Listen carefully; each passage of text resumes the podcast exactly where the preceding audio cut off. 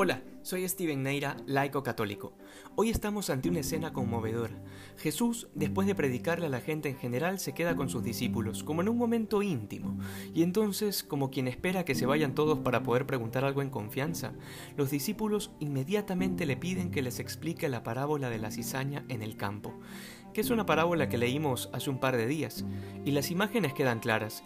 El que siembra la semilla es Jesús, el campo es el mundo, la buena semilla son los ciudadanos del reino, las cizañas son los hijos de las tinieblas, el enemigo que siembra la cizaña es el demonio, y la cosecha será el final de los tiempos, cuando los ángeles segadores vengan a cortar y a separar el trigo de la cizaña.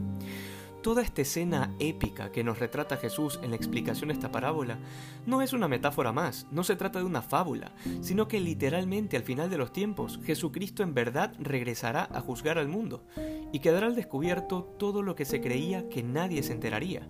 Y esto nos enseña una primera verdad, y es que la condenación es posible. Me parece ya un poco difícil que a estas alturas alguien tenga alguna duda de que existe el infierno, de que el demonio es un ser real y personal y que sí es posible condenarse. Y digo que veo difícil que haya dudas a estas alturas, porque muchas de las lecturas de estos días han sido parábolas que terminan hablando del fuego que no se apaga, del horno encendido a donde irán todos aquellos que han obrado injustamente, que han rechazado a Dios y no han querido entrar en el reino.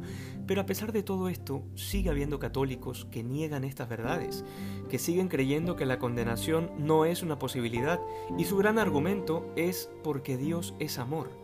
Pero ¿qué concepto de amor tendrán? De repente pensarán que Dios ama de la forma imperfecta y egoísta en la que amamos nosotros, creyendo que hacemos al otro un bien, ocultándole la verdad por respetos humanos, asistiendo y aplaudiendo matrimonios civiles donde se casan parejas que están cometiendo adulterio.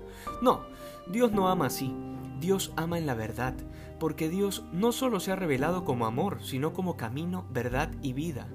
Negar la posibilidad de la condenación, negar el infierno o negar la existencia del demonio es decirle a Jesucristo que es un mentiroso, un farsante.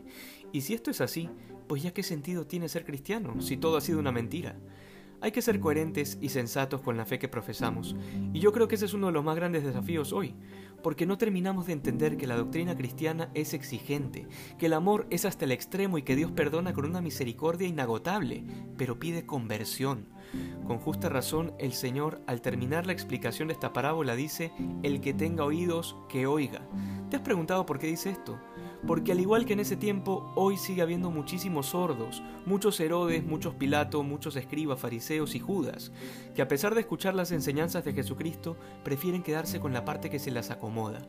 Tienen oídos, pero no oyen. Déjate cuestionar por la palabra de Dios, para que sea su gracia la que te transforme. Que hoy seamos más santos que ayer. Dios te bendiga.